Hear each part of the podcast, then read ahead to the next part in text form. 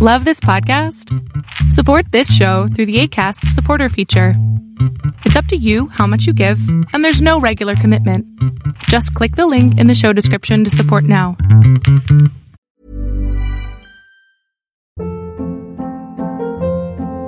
Hold up. What was that? Boring. No flavor. That was as bad as those leftovers you ate all week. Keke Palmer here, and it's time to say hello to something fresh and guilt-free. Hello Fresh. Jazz up dinner with pecan-crusted chicken or garlic butter shrimp scampi. Now that's music to my mouth. Hello Fresh. Let's get this dinner party started. Discover all the delicious possibilities at hellofresh.com.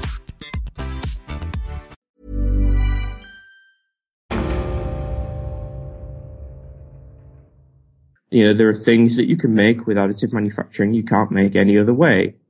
So it's really hard to understand where that's going to go and how it's going to be used.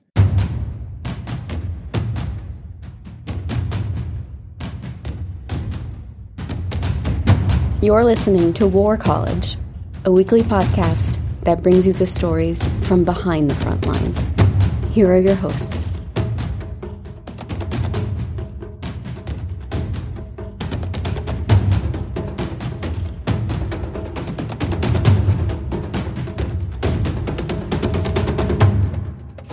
Hello, welcome to War College. I am your host, Matthew Gault. We are living on the precipice of a manufacturing revolution. 3D printing is more than just a hobby your weird rich friends use to make guns.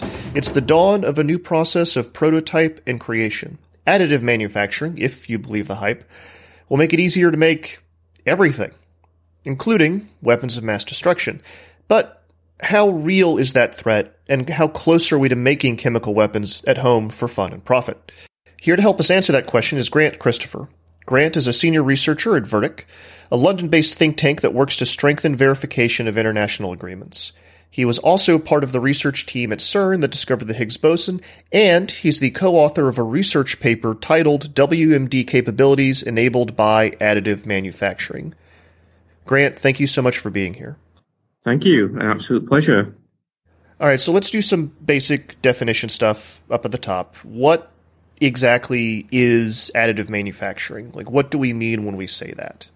Yeah, it's it's really an umbrella term. It means quite a lot of things. Um, so, picture uh, two things. Picture Michelangelo's David, and then picture um, a model you made of Legos when you were a kid. Um, so, additive manufacturing is like the Legos. You take some smaller things and you build up a bigger thing from them. And in additive manufacturing, you you glue them together. You use a laser to melt the bricks together, basically.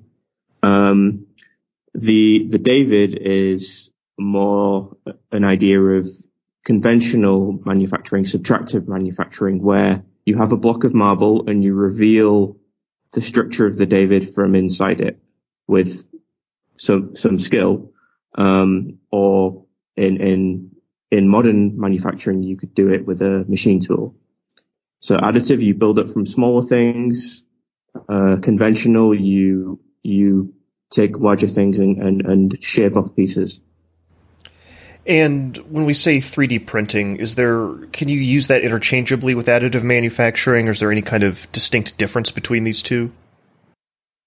I tend to use them interchangeably. Um, there may be some uh, you know, edge definitions uh, where people stickle with, but I don't really see an issue with uh, one or the other. All right, great. Uh, one more definitional question up here at the top, um, which I think is kind of a, a, theme or a broad framework for how we can kind of look at this issue, um, and that's wicked problem. Um, can you explain to the audience what we mean when we talk about a wicked problem and how it applies to specifically additive manufacturing? Yes, I, I mean, I would think of wicked problems more in uh, you, you, combine several forces and and uh, or, or, several big concepts and how they relate, and you you change factors in one, and it really doesn't. Uh, it's hard to understand how how that will affect the big picture. Um, so nuclear disarmament is is a wicked problem, for instance, because of the the technical side of um, nuclear disarmament, the political side uh, and then the the environmental factors around it. So the politics may be hard at any time, but the but the the, the background politics might change significantly from one year to the other. Um, in additive manufacturing, well, it's the technical. It's technically very difficult depending on the process you're talking about. What you might picture before you started this podcast of being additive manufacturing. So, uh, a a garage based plastic printer um, is very different to actually solving an engineering problem using a three quarters of a million dollar metal printer. Um, the getting those things to work and to print as you want them is extremely complicated. Then getting that onto a, let's say, a military system is also extremely difficult, or, or, a civilian nuclear reactor, those things need to be uh, checked very carefully that they're not going to break. Um, they need to be as reliable as a part manufactured any other way. Um, so that's kind of the wicked side, and then the the politics angle. Um, you know, the the underlying factors. I I don't know. Um, those those we haven't really gotten a good example of yet. Right, because all of this stuff is still so new. I mean, the Pentagon just announced that they were kind of going to be using it uh, officially just a few months ago.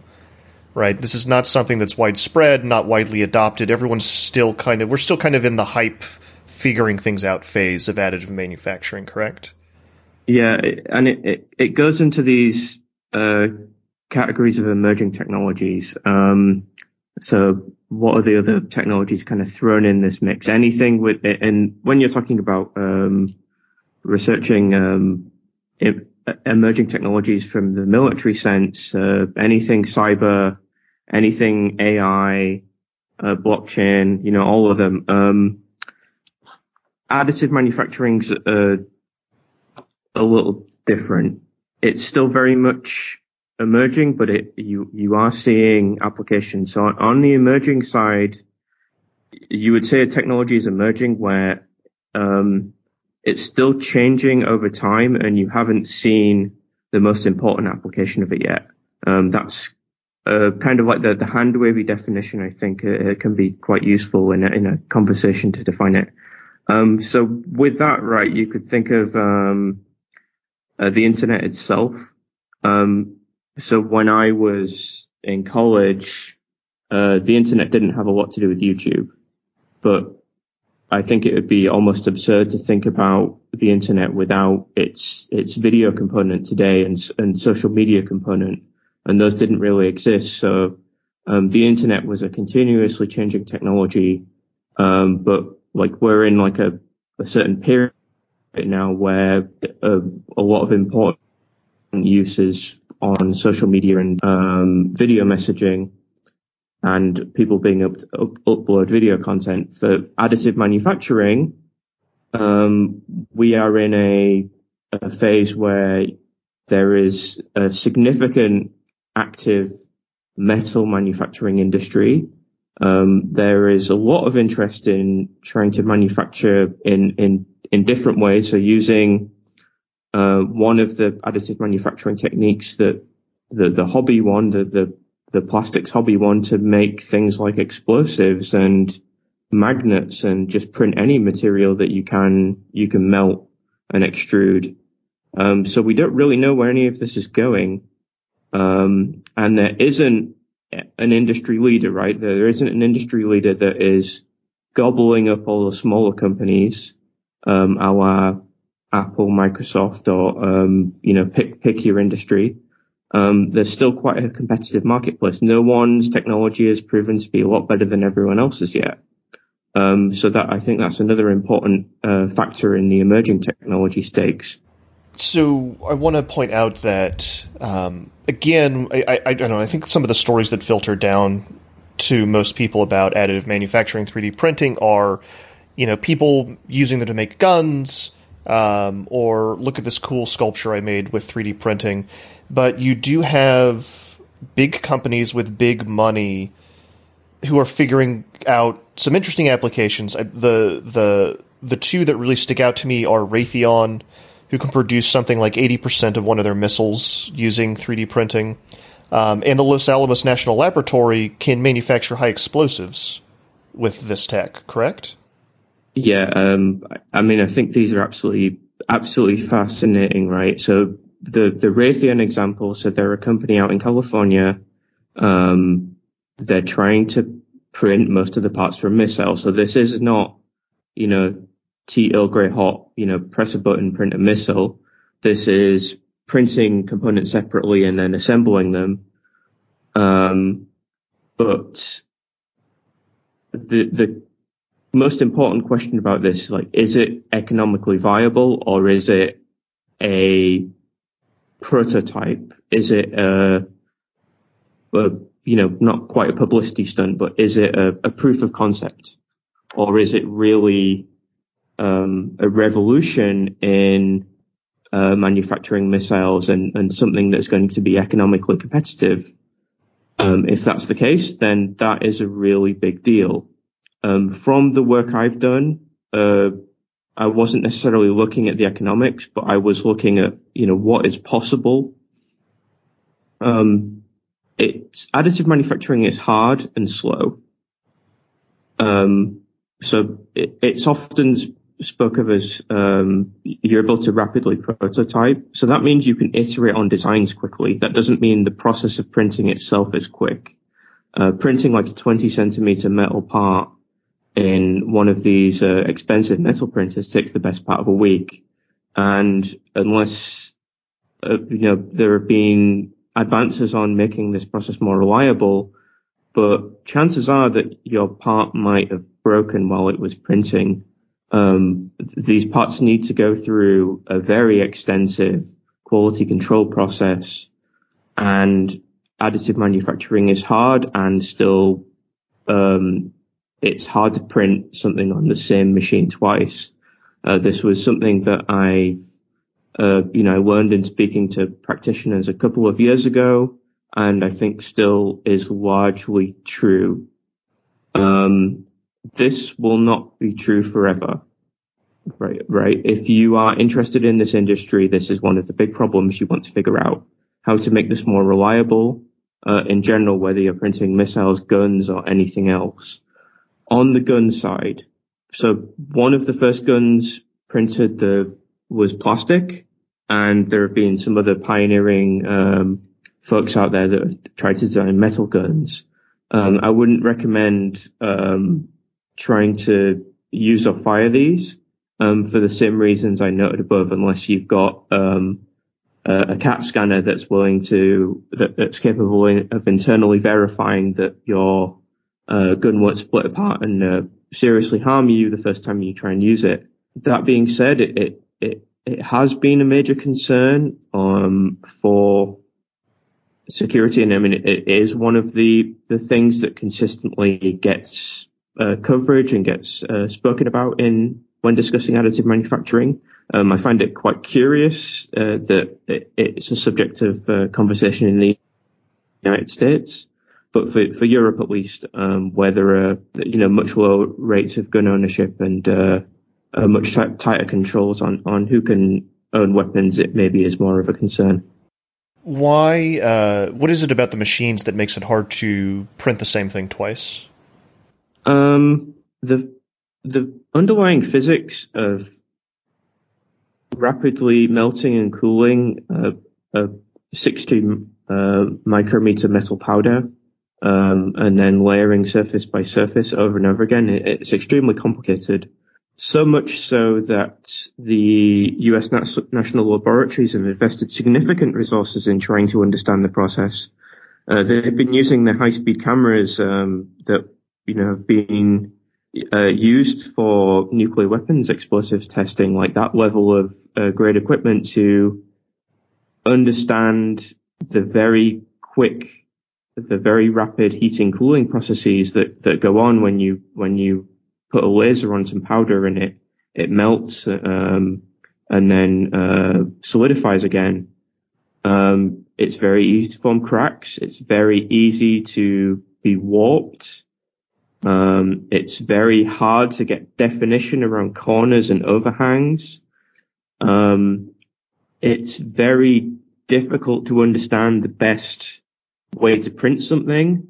So uh, think about uh, going back to constructing something with, with, Lego. You've got one laser and you're you're making a I don't know, let's say picture of a, a Lego spaceship or something like that. That laser has to scan over that uh, each layer of powder over each point that you want to stick together. It's got to melt the entire thing. Um, between one layer of powder and another, you've got, say, 60, 100 micrometers. Um, so you're doing that over and over and over again. Um, that is, that is complicated and it's not obvious that all your metal powder is gonna, gonna glue itself together. They're gonna be maybe holes in the middle if you don't control the process properly. Um, so when you put a lot of stress on it, i.e. try and do some ballistics, the whole thing might just break apart. All right, we're going to pause for a break real here. We are on with Grant Christopher talking about additive manufacturing or 3D printing and uh, its possible use in creating weapons of mass destruction, which honestly at this point sounds like a pipe dream.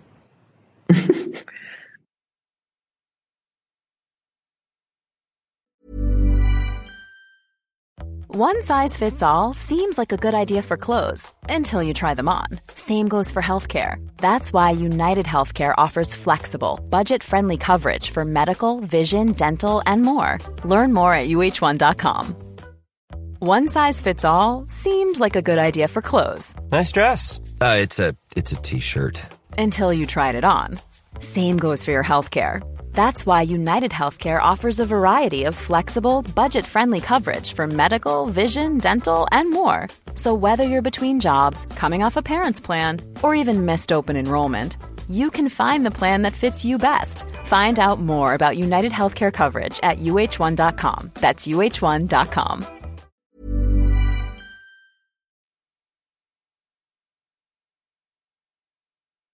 All right, War College listeners, we are back on with Grant Christopher talking about uh, weapons of mass destruction and how they the creation of such may be aided by 3D printing. Um, sir, just before we we we we broke, it's you've you've been making it sound like um, there's nothing to be worried about. Everything's going to be fine. This technology is years away from producing anything of value, let alone you know a nuke or a sarin gas factory. I think it's a little bit more complicated. Um, so if we look at the, the most advanced applications of 3D printing as it goes into aerospace, uh, the military, uh, and any other high end users, right? We did talk about someone is trying to print missiles. So don't discount that. If, if this couldn't be done, then that company wouldn't still be, uh, operating, right? Secondly, um, GE have a factory in Alabama. Um, they have certified aircraft parts. They have jet engine nozzles. They've printed tens of thousands of these at this factory. So this is something that you can do at some scale if you, if you know the secret. Um, you know, I haven't been allowed to roam around their IP and exactly figure out how they solve this problem. Um, but there are solutions to be to to be had here. I do know that um, that you know there's still some um, some tips from from dentistry. Um, so they they took some advances that had been done in in printing of particular metals for uh, medicine and dentistry, and you kind of use those adaptations to kind of get get a march, get a a couple year head start on on other people trying to ve- develop new materials. Um, so this may not be here right now, but it, it may be coming. Um, the other side of things is got to be, we've got to be really clear. Um, to make nuclear weapons, you have to have fissile material. Um, you may be able to work with fissile material, material in printers. You'd have to think carefully about criticality, but you can't manufacture it in the printer. You've got, you've got to manufacture it the usual way. You've got to use enrichment or reprocessed plutonium coming out of a reactor and you can't easily 3D print those things. That pro- that probably isn't possible. Um, so the impact is going to be some other different ways. So when it comes to weapons of mass, mass destruction, how do we get them?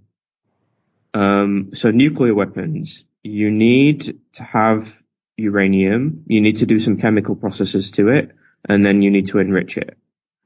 The way that we currently control that process, um, so we try and keep tabs on which states are doing it. The IAEA inspects them, and we also have export controls. Um, so they're not necessarily to completely halt the spread of all the material and equipment and metals and machine tools you need to carry out these processes, um, but they're they're an inherent part of uh, a regime to to monitor and make it difficult for people to do this.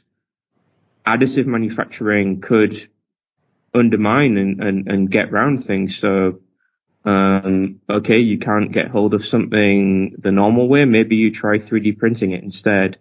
Um, so countries like Iran, North Korea, maybe they're, they're looking at advances in the West and seeing how these go. We don't have a lot of evidence for that.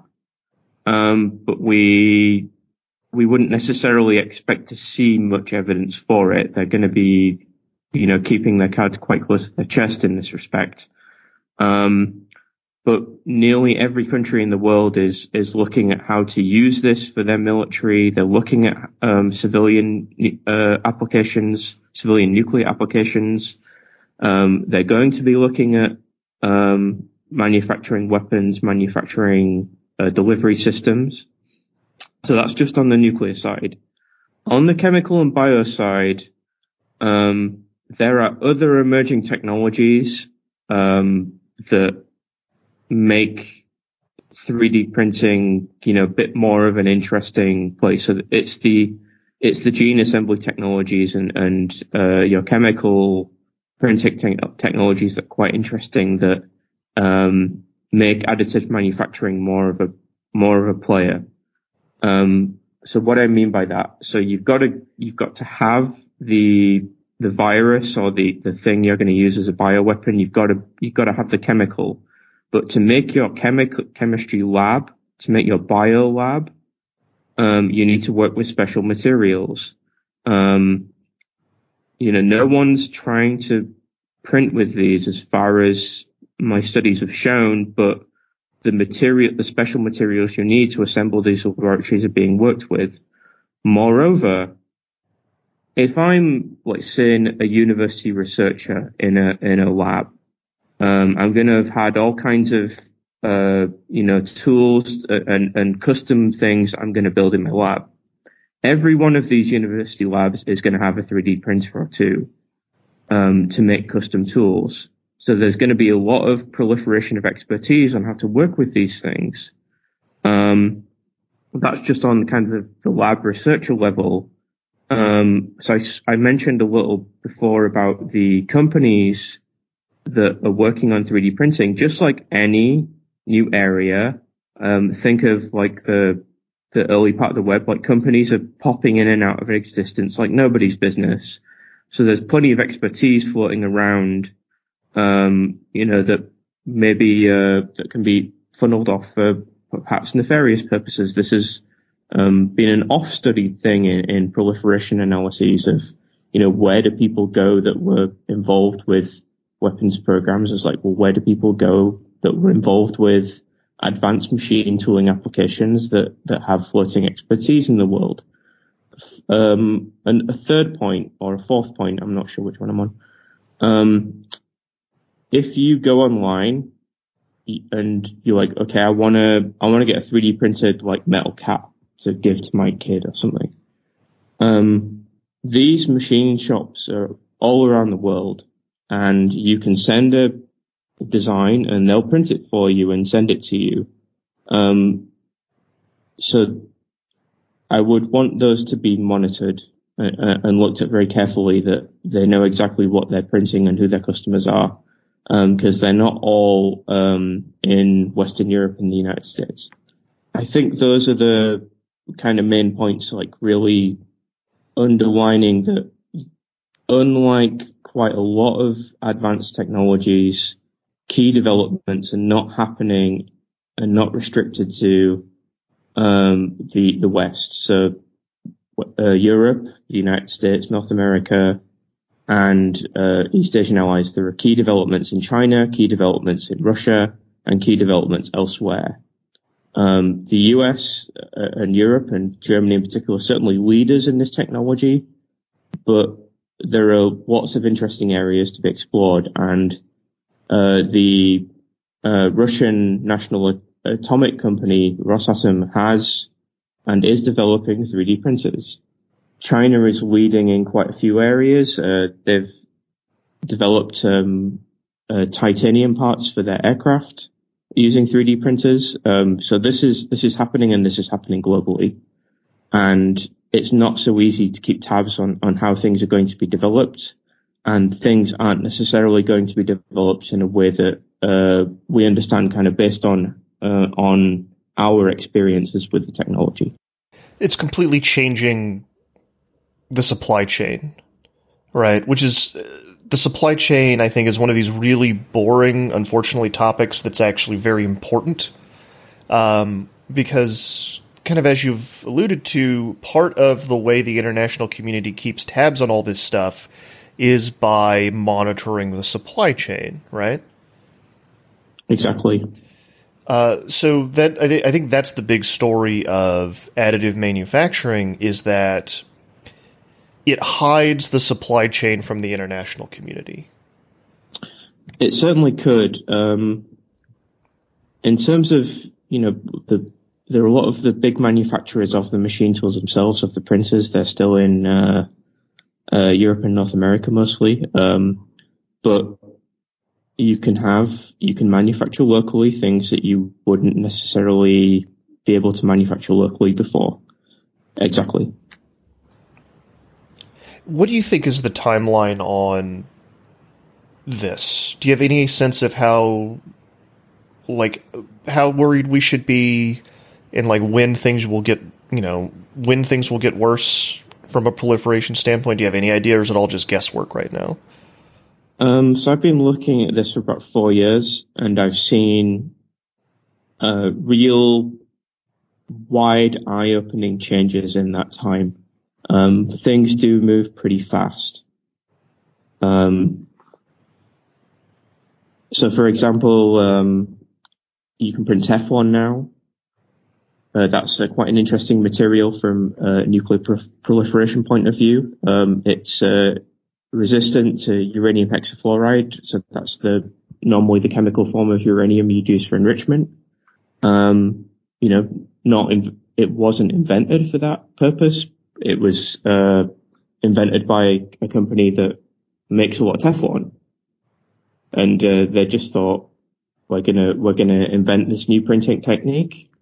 Um, so new printing techniques and new materials are being invented all the time, uh, and I see applications and and relevant applications uh, that surprise me. Um, what is the national security community doing? Well, we're not behind, but if there was an urgent requirement to act, it would probably be at the level of export controls and monitoring. Um, but I, I mean, I don't think we've missed. I don't think we've missed the boat. I don't think we're we're in in trouble. Um, but yeah, then again on this on this chem bio side, I have a lot of uh, uncertainties there about how uh, 3D printing is going to help these kind of uh, chemistry in the basement guys. Um, so that that definitely is a a not very well understood issue. Do you think the threat is greater from state actors or you know non-state actors, these chemistry in the basement guys, or do you think they're just different kinds of threats? So, if we think about ISIS, we talk of them like a non-state actor, but they were essentially they're a bit more like a state actor, right? They they controlled territory. They they had um, scientists working for them, and and and they were working on uh, working with chemical weapons. Um, for small groups of people, I mean, I think that the critical technology is going to be um, the the chemical printing and, and the bioprinting type of technologies, uh, which is you know they're, they're, very important, but they haven't necessarily been my area of uh, focus. I'm I'm a, a, physicist by training, not a biologist and a chemist. So coupling those together, you have some uncertainty, right? You've got two technologies developing at the same time. Um, so it's kind of hard to figure out where they're going to land. Um, so pulling pulling all the way back to the beginning with AI, AI is going to be used very heavily in 3D printing, not just to improve the reliability, but for designing of components. And this may allow, um, you know, deployment in, in weapon systems from non-state actors, this may, may, really level the playing field in terms of design uh, in a way that we we didn't really understand. And in my my first couple rounds of looking at this, I I I really missed this fact, and it it took a colleague to point out um, this concept of generative design, which will be used in all design areas, will be particularly um, interesting for additive manufacturing because additive manufacturing just opens up a completely new design space. You know, there are things that you can make with additive manufacturing you can't make any other way. So it's really hard to understand where that's going to go and how it's going to be used. Um, so that's, I mean, from an analyst, it's an interesting problem. From a security point of view, uh, you certainly would want answers to these questions. All right, let's back up just a minute. What um, what are the things that can be manufactured this way that can't be manufactured any other way? Um, right. So you can you can make things with very complicated internal geometries.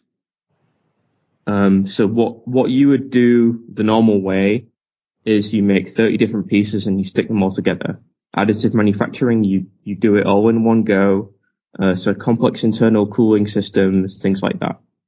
Um, you can make new parts that are just lighter. So you use some algorithm to tell you, okay, here are all the places in your part that you didn't actually need. Like the, the physics and engineering algorithms, algorithms tell you that these are superfluous. So you, you cut all of them out. Um, unfortunately we can't share pictures. This is a podcast, but, um, you end up with kind of weird, uh, HR Giger type looking things, uh, like very strange, almost organic looking designs, uh, because you've just designed something really differently. Um, so that's, you know, taking one material. The other new things are, because of this, let's the, the metal printing with rapid heat and cooling, a lot of the thought so far has been kind of going against, you're trying to reproduce a material you already know how to use with a 3D printer. Um, so you're, you're kind of pushing against the technology. So rather than do that, you could kind of work with the technology and, and use that rapid heating cooling of your laser to be advantageous. Um, you could use it to blend different materials together. So, um, it becomes very easy to have a material that slowly changes composition as you go over the full course of the material. So I, don't know, thinking of my, I'm sitting right in front of my, my, uh, computer here. So you think of like the, the part of the computer right at the top of the keypad being titanium and uh, at the bottom it's, it's, uh, made of a di- completely different metal. And in between you've got like a little bit of both. So you're, you're blending them together. Additive manufacturing allows that kind of material, a functionally graded material, um, so there are there are just new types of things that can be made, and how those are going to be applied, I do not know. It sounds like a new forge. Um, but anyway, uh, tell me what generative design is, and why AI is an important factor in it. Uh, yeah, so I'm quite new to generative design. Um, so a colleague on one of my paper friends uh, really highlighted this. Um, so you, you let the computer design the part for you. You kind of tell it, you know, roughly what you want and it solves all the physics and engineering um, and it can give you something that didn't necessarily. You, you're surprised how it looks. You're surprised how it is, but it, it does the job as it was asked.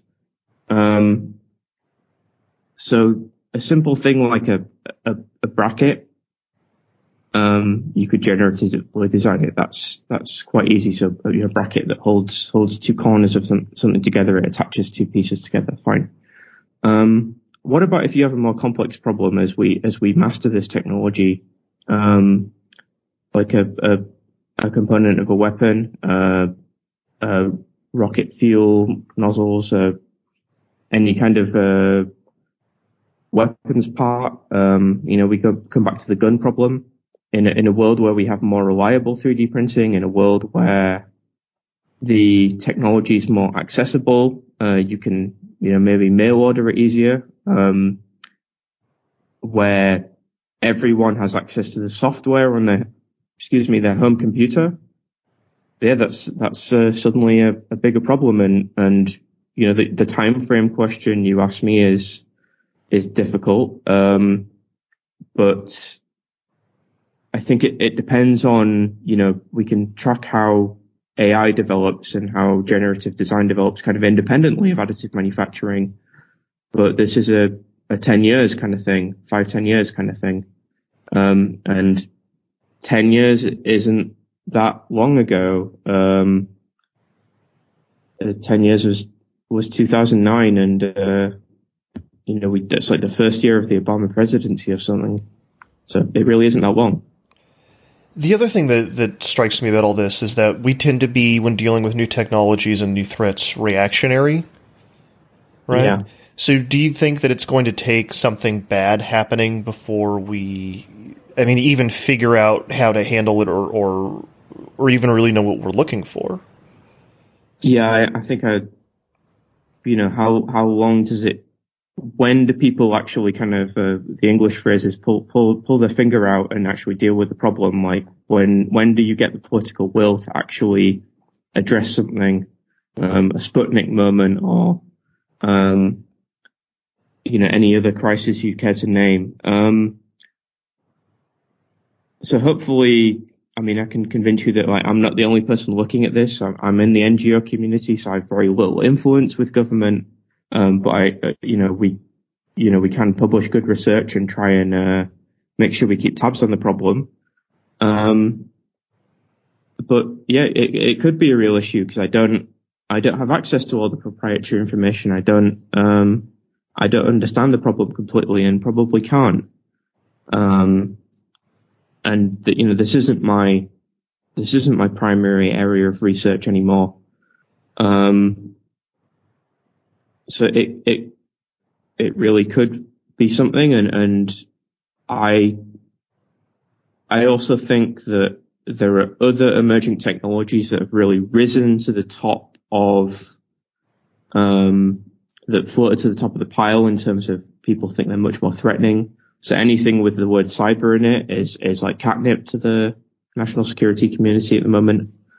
Um, and artificial intelligence. Um, so we just need to make sure that we don't um, neglect, you know, very uh, um, important technologies like additive manufacturing. That, uh, like you say, it's it's about the supply chain. Um, that's where the big impact is going to be felt. Um, so looking like beyond WMD, there's going to be a significant impact in uh, in in militaries and how they how they supply themselves and how they um, keep inventories of, of spare parts and things like that. There's going to be, um, you know, possibly a, a, quite big effect on military logistics from this kind of technology. Um, so there's there will be there will be big impacts. Grant Christopher, thank you so much for coming onto War College and walking us through this this complicated and emerging threat. Thank you very much, and uh, apologies for being so technical, but it's a technical problem. That's it for this week, War College listeners. Thank you for tuning in. War College is me, Matthew Gault, and Kevin Knodell. It was created by myself and Jason Fields. We will be running episodes throughout the rest of the holiday, but, you know, it's Christmas. It's downtime. Everyone needs a break. Probably going to hear some reruns in the near future. Uh, we are still working on new episodes, though, including that Metal Gear Solid episode, which I promise is really coming. If you like what we do, please like and subscribe on iTunes wherever else fine pods are casted. Leave a review. We do read them. And it does help other people find the show. You can follow us on Twitter at war underscore college. I am at MJGAULT. Kevin is at KJKnodell. We will be back next week. Stay safe until then.